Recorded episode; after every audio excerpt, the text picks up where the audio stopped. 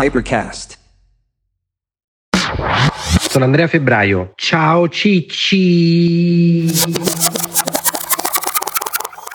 Dai ciccia, stiamo registrando? Allora ragazzi, questa è una puntata richiesta dal pubblico dei ciccine e delle ciccine, quindi per piacere qui non potete vedere perché noi non facciamo video podcast, ci fanno cagare i video L'audio è podcast. il futuro. Esatto, sentite poi che voce, sentite che voce Sì. sofisticata. Eh. Voi vi state aspettando la voce di Maria, invece oggi vi trovate un raff. Un Raff, che onore, eh? Sì, Che però onore. senti che vocione. Raff. Ciao Raff, mi fai un autografo. Raff che come sapete ormai voi che ci seguite è il nostro direttore creativo, nonché come lo possiamo chiamare Carlo Raff? Qual è il nome che tu dici? Genio! Esatto, è il genio totale della nostra La grande perché verità. Che cos'è il genio? È fantasia, intuizione, decisione e velocità d'esecuzione. lui vende, lui pensa, Balla. Crea, È anche fuma. appetibile fisicamente. Beh, sì, c'ha il suo pubblico, diciamo. Questo è il bello del podcast. Uno si può immaginare qualsiasi cosa. Eh, perché poi con sta voce. Eh, sta cosa di essere alto, biondo con gli occhi azzurri, tra l'altro tutti pensano che sia lo strumento con cui io ho avviato la mia carriera, ma non c'entra niente la bellezza, c'è anche il contenuto, Carlo, Sì, capito? esatto. Non è sono solo bello. non è che ha puntato solo sulla bellezza. per l'uomo che non deve chiedere mai. Carlo, tu su che hai puntato? No, allora ragazzi, a parte scherzi, qui c'è Raf, come avete sentito, che mi intervisterà, cioè proporrà le domande che voi avete fatto tramite Instagram. Ma poi abbiamo il direttore generale di Hypercast. Presidente, no, presidentissimo no, perché sono io. Lui è. Carlo Pasquazzi e poi Dulcis in fondo. Qui abbiamo un personaggetto che viene direttamente da Barcellona. Presentati un attimo. Ciao, ciao, come stai? Sono Tomas. Bene. Thomas, what the fuck you do with us today? Why you are here? I'm studying here. Allora, Thomas è il nostro capo dell'ufficio, nuovo ufficio di Hypercast Barcellona. Facci sentire per non dire, perché la gente pensa che noi diciamo stronzate, che tu sei veramente di lingua spagnola nonostante tu sia argentino. Buenos días a todos y a todas. Este es un español de Argentina, español argentino de verdad. Come si dice stai ingrifato per questa opportunità? Estoy muy caliente por esta oportunidad. Ah! Muy caliente.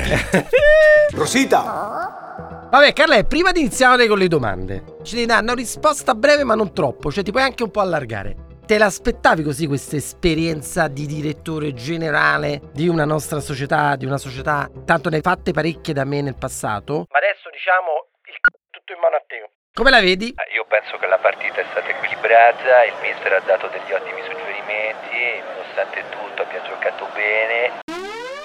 No, no, no, allora sicuramente è molto duro, è faticoso, dobbiamo educare, evangelizzare, spiegare bene cosa significa fare un podcast e perché fare un podcast. Ci sono aziende che non mi rispondono e mi rendono triste tutto il giorno, però, però come dire, non bisogna mollare perché? Perché c'è tutto in mano a me, quindi... Vabbè, vogliamo dire che sta raggiungendo dei No, risultati. stiamo da facendo record. diciamo delle... Eh, No, no, no, stiamo facendo il nostro, siamo in linea con le aspettative e quindi... Puoi dire il tuo slogan? So Pasquazzi e vendo spazi. Eh, ragazzi! E adesso invece sono audio spazi. Cosa ti aspettavi? E qua chiudo, te ne puoi pure andare a fare. Cosa ti aspettavi, diciamo, di questa esperienza ed ed è stato poi confermato? E cosa ti sembra diverso da quello che ti aspettavi? Di fatto è quello che immaginavo. Sicuramente pensavo ci fosse un po' più di, di reattività immediata da parte del mercato, dei clienti, invece bisogna faticare un po' di più. Però per il resto è tutto molto divertente, stimolante e poi quando fai un progetto lo chiudi e poi lo porti a termine è vera- dà veramente tanta soddisfazione perché poi grazie al genio che ho qui di fronte Eh, le nostre produzioni sono comunque Infatti ho io una domanda per Carlo, poi se ne va a fanculo. Ma com'è questa esperienza? Perché poi non è da tutti e immagino che tu che hai una grande esperienza, anche tu stesso non hai fatto sempre delle esperienze così profonde nei confronti di un rapporto così forte che può essere quello di lavorare con un genio.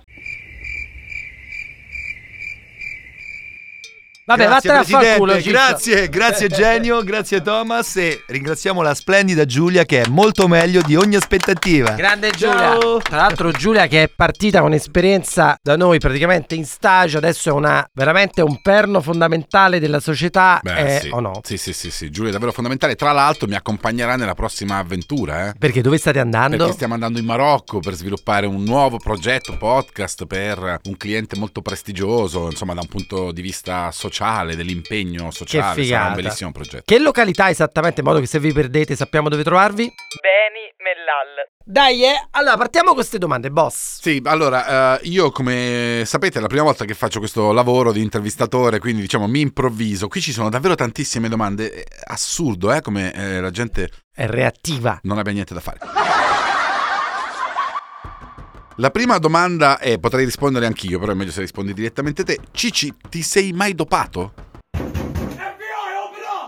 Ah, bella domanda. Io non mi sono mai dopato, nel senso non ho mai preso steroidi e questa roba qui, ma conto di farlo, a parte scherzi. Ho studiato un po' tutto, sapete che sono fissato con questa roba, ho parlato con tante persone, anche nell'ultima puntata ne ho parlato con un caro amico che è esperto di queste cose e a 50 anni, quindi praticamente tra un anno, se tutto va bene, ho deciso di iniziare questo percorso che non parlerei di Eh, doparsi. infatti, di che parliamo? ma di utilizzare, andare nelle cliniche specializzate per fare queste cure ormonali a base di testosterone, ovviamente seguito da un medico, che cercano un po' di riportare il tuo orologio biologico indietro. Ci sono sicuramente, potrebbero esserci anche degli effetti collaterali, ma secondo me il benefit, diciamo, me la sento di rischiare e credo che sia una cosa che posso fare. Ma sono cose accessibili anche ai comuni mortali o è roba per... eh, No, allora il problema vero è che costano, cioè se le vuoi Eh, fare, certo. sì, se le vuoi fare eh, in maniera più o meno sicura, quindi seguita, cioè, cioè, sono delle cure che costano e ahimè, a quanto ho capito, non le puoi interrompere da un momento all'altro. Occhio alla spesa è inchiesta! Quindi parliamo di un costo abbastanza importante al mese. Sicuramente le puoi fare pagando meno, ma secondo me rischi perché magari Eh, beh, certo. non sei seguito bene cose del Va bene, direi che entra nella linea di chi ascolta questo podcast, perché seguendo il podcast e i tuoi consigli uno magari arriva a potersi permettere poi a 50 Spero per loro. Un giorno tutto questo sarà tuo. E qui arriviamo ad una seconda domanda che è una sorta di meta domanda, cioè che consiglio daresti al te di quando sei partito? Bella questa. Guarda, sinceramente io credo onestamente di aver fatto tutto quello che avevo in mente di fare e di poter fare. Sicuramente ho fatto delle cazzate, quindi ho sbagliato. Però sai, che consiglio posso dare? Quando ero partito non avevo idea ancora bene di alcune cose, di alcune dinamiche. Forse, probabilmente all'epoca, ma non c'era la possibilità, avrei fatto un'università più breve. Cioè all'epoca io ho fatto economia ed era standard 4-5 anni obbligatori. Adesso c'è la possibilità di fare il biennio, il triennio. Avrei forse iniziato a lavorare prima, cioè io ho sempre lavorato, ma là avrei detto guarda non studiare così, fai meno anni ma poi parti subito col lavoro. Questo infatti è un consiglio che do ai miei studenti, ho dato ai miei studenti in passato. Sbrigatevi. Dicevo ragazzi sbrigate, sbatte il cazzo del voto dell'esame, eh? prendetevela perché comunque vi può servire, ma non ci dedicate troppo tempo perché è meglio cercare di capire qual è la vostra passione, se non lo sapete lo scoprite provando. Puoi fuggire dalle tue abitudini, ma non puoi fuggire dalle tue ambizioni. E, e poi c'è un'altra cosa, mi pare che Steve Jobs disse che bisogna fallire prima tre volte prima di arrivare poi ad un grande successo. Bravissimo. E tu parli sempre degli errori, parliamo spesso io e te, no? Degli errori che si fanno in velocità. Andando veloce si commettono effettivamente degli errori. Però secondo me questo è un messaggio che tu potresti passare a chi ti fa queste domande. Cioè l'idea che tu hai dell'errore, cioè come di un qualcosa che è un po' paragonabile, no? Al moscerino. Bravissimo. Com'è che la, che la racconti Sì, io uso sempre questa metafora, cioè è stato importante spiegare a loro che ovviamente non venendo esattamente dallo stesso tipologia di background, che gli errori sono normalissimi, cioè se tu fai una startup è impossibile non fare errori, ma anche delle cagate atroci, no? Ha ragione, ha ragione. Avete ragione, errore mio, calmi. È ovvio che se tu non sei abituato li vedi ogni volta come un problema insormontabile o come una cosa che ne va quasi della sopravvivenza della tua idea, del tuo lavoro e via dicendo. Invece, ahimè o per fortuna, nel mondo in cui operiamo noi, questo delle startup, tu devi sicuramente provare, sbagliare e rapidamente correggere. Quindi faccio l'esempio e dico la metafora è quella del moscerino sul parabrezza della macchina che va a 300 km all'ora. Accendi il tergicristallo, va via e continui. Spesso dall'esterno può essere anche una cosa schizofrenica perché ci minchia. Ieri ci ha detto questo, abbiamo preso questa decisione, eravamo tutti convinti. Mo si cambia, si fa tutto un altro cazzo, ma che è? Ma quello non vuol dire essere schizofrenici. Siamo un paese di esauriti. Quello è essere, capire di avere la flessibilità di cambiare in corsa. Minchia, noi sembra che corriamo e, ci allacciamo le scarpe, Che è un mentre detto africano. detto africano. Esatto. Corriamo mentre ci ci allacciamo, allacciamo le scarpe. Ed è esattamente quello che facciamo, ma purtroppo Eh, non è importante che tu sia un, un armadillo o un pavone. L'importante è che se muori me lo dici prima. In queste società che facciamo noi è assolutamente così. Ahimè, devi prendere decisioni rapidamente, sbagliare il più possibile rapidamente, per poi cambiare il tiro in corsa e Invece adesso direi di cambiare l'atmosfera, Vai. di entrare in una dimensione più intima, quasi marzulliana. Giulia, esci allora. Perché c'è una domanda molto importante, secondo me rappresenta anche un momento della tua vita che ti chiede come unire vita privata a business e scalare pesantemente in entrambi i lati. Ahimè è impossibile. Cioè, nel senso, io l'ho provato anche sulla mia pelle e non è una cosa fattibile. Cioè, come tutte le cose c'è sempre il rovescio della medaglia. Ovviamente io ho viaggiato per creare quello che ho creato, ve l'ho già raccontato in altri episodi, in un anno 280 giorni in giro per il mondo quando ero sposato con una figlia piccola, eccetera. Per tutte le fognature, ma cosa sta facendo? E ovviamente questo ha poi delle conseguenze, no? Sui tuoi rapporti, sulle tue cose. È una cosa, ahimè, abbastanza comune a persone che fanno, almeno quelle che ho conosciuto io, che hanno fatto un certo tipo di percorsi. Purtroppo a un certo punto i nodi ti vengono al pettine e se tu hai corso, corso tanto in una direzione, sicuramente hai lasciato indietro qualcuno, eccetera. E quindi la risposta a questa domanda è impossibile, cioè non puoi scalare rapidamente le due cose. No, God, please! Molte persone dicono, per esempio, che io sono uno un po' fissato, no? Quindi mi sono andato a leggere dei libri che raccolgono tutti i pensieri delle persone prima di morire. Wow. Cioè, che cosa hanno detto le persone prima di morire, quando veramente hanno fatto il bilancio della loro vita? Quali sono stati i regrets che queste persone, Rimpianti. i rimpianti che queste persone, ho rimorsi. E uno dei rimpianti tipici, ho dedicato troppo al lavoro, troppo poco agli affetti, la famiglia, eccetera, eccetera. Io la vedo più come le tue passioni, cioè le passioni possono essere tutte, no? Possono abbracciare tante cose. Secondo me la cosa migliore è cercare di essere sempre vicini alle proprie passioni, che possono essere il lavoro, possono essere il crescere i propri figli, può essere la famiglia, può essere però non perdere di vista la cosa che ti rende più felice, che può essere una sfida intellettuale o un qualcosa di emotivo, eccetera, eccetera. Quando ero piccolo, mio padre, avevo intorno agli 11-12 anni, facevo tutti gli sport possibili e immaginabili. Facevo sci, tennis, calcio. A un certo punto mi disse: Guarda, però, se vuoi eccellere in qualcosa, ti devi dedicare Eh, a esatto. quella cosa. Perché la profondità, per definizione, non può Esatto. essere eh, bilaterale. Esatto. Eh, quindi capisco che c'è uno Però, sport da però se tu pensi ai grandissimi imprenditori, pensa a Elon Musk, sposato, divorziato, tanti figli, pensa a Steve Jobs, stessa storia. Certo, appunto. Figli non riconosciuti nel matrimonio, eccetera, eccetera. Bill Gates, che sembrava quello più tranquillone, eccetera, boom, divorziato pure lui. Stessa storia, nel senso che se tu hai tot ore da dedicare, tot neuroni da dedicare, tot emozioni da dedicare, a un certo punto hai preso una scelta e hai deciso di focalizzarti su una cosa, ahimè, qualcosa rimarrà indietro, no? Certo, però magari forse a quel punto spostarsi e fare i figli non è proprio l'idea migliore. Non so più cosa dirvi. Questo è un fenomeno, eh, non lo so. Ok, adesso rientriamo diciamo, Dai, in, eh. in una dimensione più business. Quali possono essere i lavori del futuro tenendo conto chiaramente dell'intelligenza artificiale? Allora, questa è difficilissimo ovviamente dirlo, però voglio dire una cosa. Tanti dicono cazzo, anch'io in parte, cazzo, Cazzo l'intelli- sì, cazzo lo dici. Cazzo lo dico spesso. Grazie per essere stati con noi e buonanotte. No, l'intelligenza artificiale cambierà e eliminerà un sacco di lavori, no? Per esempio il lavoro dell'avvocato, il lavoro del eh, commercialista. Addirittura dell'avvocato? Sì, sì, adesso già ChatGPT ha passato col massimo dei voti il bar esam per diventare avvocato negli Stati Uniti. Cioè l'esame più difficile Poi ha per fatto la diventare- festa per la laurea, ha Sì, invitato sì, i parenti. sa sputtanare tutto, Commodore cioè. 64, Eh, esatto, la esatto. nonna. Cioè esistono effettivamente una serie di cose, di lavori, che possono essere sostituiti dall'intelligenza artificiale. Quindi non è facile predire quelli che si potranno fare, però è vera una cosa, ogni qualvolta c'è stata un'innovazione tecnologica, sono scomparsi tanti lavori, Eh, ma ne sono ma ne sono comparsi tantissimi. Cioè pensate, si andava a cavallo e c'era il tipo che portava le carrozze, oggi ci sono i tassisti, poi è arrivato Uber, domani Uber guiderà da sola la macchina. Nel frattempo però sono nati altri lavori che prima erano impensabili. Beh, certo, queste macchine vanno comunque costruite, vanno programmate, vanno pensate. insomma. La domanda che molti si fanno però è: ma il tasso di lavori che verranno bruciati sarà uguale al tasso di lavori che verranno costruiti nel frattempo? Per esempio, Apple Store ha creato tantissime nuove professioni, per esempio i designer, i programmatori di app, eccetera, eccetera. Ma alla fine i lavori che ha distrutto sono davvero tutti stati sostituiti dai nuovi lavori? Questo non è facile dirlo.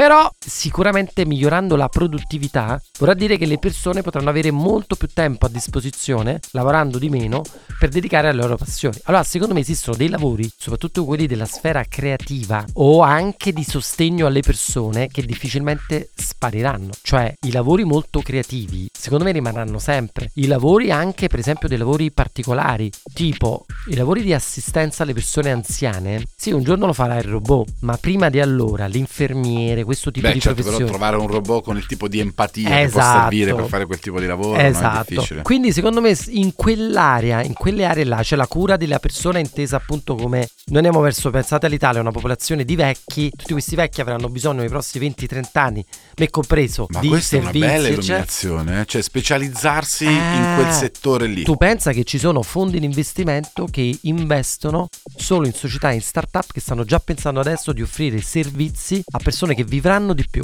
staranno più tempo in salute, avranno più soldi e avranno parecchio tempo libero. Che cazzo vi facciamo fare a tutti questi? È assolutamente Beh, così. questa è una bellissima dritta. E quindi a proposito di questo c'è chi chiede come fare a definire i propri obiettivi, cioè quindi forse evidentemente anche a che fare con il quanto devi essere capace di comprendere qual è il tuo talento, immagino, per non perdere troppo tempo. Certo, assolutamente sì. Allora, secondo me questa è una cosa che eh, ovviamente non può essere uguale per tutti, però ci sono degli obiettivi a cui secondo me è facile che tutti vogliano aspirare, che sono poi collegati proprio ai bisogni fondamentali, no? Il primo bisogno è quello della libertà. Cioè io credo che a tutti anelano, vogliono fare quello che cazzo gli va di fare. Mhm. Purtroppo per fare questo Non è da tutti, certo. sì, non è da tutti, soprattutto perché devi avere l'indipendenza economica. Quindi io il primo obiettivo, molto in maniera molto banale, su cui mi focalizzerei, è quello dell'indipendenza economica. Cioè, tu devi lavorare per l'obiettivo di avere una quantità sufficiente di soldi che poi ti permetta di fare quello che vuoi fare senza obblighi. Quello che in gergo si chiama fuck you money. Fuck you money. Cioè, il Ci soldi. abbiamo dedicato una Ne abbiamo dedicato appunto una puntata. Cioè, tu devi riuscire a darti come secondo me primo obiettivo quello. Poi tutto il resto delle cose della tua vita si incastrano e le puoi scoprire dopo, una volta che hai fatto. Ma ci sono dei, dei sottobiettivi per raggiungere quel primo obiettivo, cioè gli step te li devi comunque porre. Cioè come fai a immaginarti una... Io per esempio quando devo preparare una trasmissione in radio mi immagino la scaletta, Scaletta, so dove certo, devo partire certo. e so dove devo arrivare. Certo. E quindi di conseguenza costruisco un percorso. Quindi qual è la difficoltà no, nel dover costruirsi un percorso per raggiungere l'obiettivo del fuck you money? Allora, secondo me semplicemente dipende ovviamente dall'età di cui stiamo parlando, però se sei un ragazzo di 20 anni, il consiglio veramente da fare è non buttare nel cesso i tuoi soldi, inizia a investire sin da subito anche cifre piccolissime, perché per quello che abbiamo spiegato poi nella puntata su Warren Buffett, tasso interesse composto, eccetera, eccetera, quello se lo fai in maniera proprio talebana, cioè veramente che ti metti là e fai, ti permetterà a un'età insospettabile, anche 30-35 anni, di iniziare ad avere da parte dei soldi, un tesoretto che ti darà molta più libertà nelle scelte che devi fare. Non sarai costretto a fare lavori che non ti piacciono, o andare a lavorare in posti dove non vuoi, o in città dove non vuoi, eccetera. Io non lavoro, non ho voglia di lavorare. L'importante è iniziare presto, quindi già a 20 anni iniziare a fare questo e studiare quello che dicevi tu prima. Studiare sempre, mai smettere di studiare. Studiare come investire i soldi, cosa fare. Dove fai? Io mi darei quell'obiettivo, cioè mi darei l'obiettivo a 20 anni, devo riuscire a mettere da parte questi soldi entro 10 anni. Per poi essere libero Per e essere sviluppare libero. il mio laboratorio. Poi da lì in poi, no? È laboratorio. Bravissimo, laboratorio, le tue passioni, le tue cose, Sì, eccetera. sì, sì. Nice. Perché non lanci un tuo fondo di VC, che dovrebbe essere Venture Capital? no? Esatto. No, allora in realtà quella nel, quando ho fatto la mia prima exit, quella grande di Tiz, cioè la mia seconda exit. Quando abbiamo venduto Tiz per 300 milioni di dollari, La prima era promo digital. Promo Digital. Ma la seconda era Tiz per 300 milioni di dollari. La mia prima cosa è stata, cazzo, faccio un fondo di investimento. Eh. Erano tempi diversi da adesso, era un po' più difficile, quindi ho investito circa un anno per capire se si poteva fare. Poi alla fine ho deciso di non fare un fondo mio, di andare a lavorare come partner in un fondo a Londra. Sono durato esattamente sei mesi perché mi sono reso conto che è un lavoro che odio. Perché? Perché alla fine in gestire soldi di altri è una cosa che non mi lascia tranquillo. Non mi lascia la libertà appunto di fare il cazzo che voglio io perché non investendo verso chi ti ha dato i soldi e quindi anche dei vincoli. Per cui pure avendo pensato di farlo, avendo studiato molto per farlo e avendo fatto l'esperienza, ho deciso sti cazzi non lo faccio. Però quello che faccio adesso, anche se sono pensionato, cioè l'attività del venture build di creare una società e poi avere degli amici che mettono anche loro i soldi per farla partire mi sembra un buon compromesso. Certo. Perché sono più libero e mi permette di giocare e fare le cose che mi piace fare. Tra l'altro mi ricordo che una volta eravamo insieme in una riunione qui e c'era una persona a capo di un fondo di investimenti che provava insomma ecco, a convincerti esatto. a far parte di quell'avventura e tu l'hai mandato elegantemente a fan. Prima di chiudere un'ultima domanda, questa è, è mia personale, perché tu hai fatto davvero mille esperienze sei partito con mille società, alcune volte avrai sbagliato e qui anche ci chiedono delle cose rispetto ai tuoi fallimenti, a, alle tue grandi vittorie, tu sei una persona che ha davvero visto, insomma, tanto, tanto, tanto. Hai avuto il piacere di confrontarti con menti eccelse e insomma, questo mi Compreso porta, la tua. Questo mi porta a chiedere, ma com'è lavorare con un genio? Aveva detto che il suo cane non mordeva.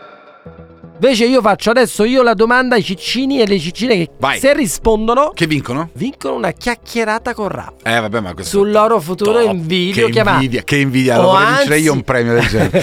o anzi lo vengono a trovare qua nella sede di Hypercast Magari. e lui li accoglie e si prendono un caffè con Raf. E la domanda è: il nostro amico Thomas del Hypercast Barcellona, in realtà di dov'è? Grande Ciccio! Ciao Ciccini, tutti geni, Ciao, tutti Ciccio. geni qui. tutti geni, ciao belli! Ciao Cicci.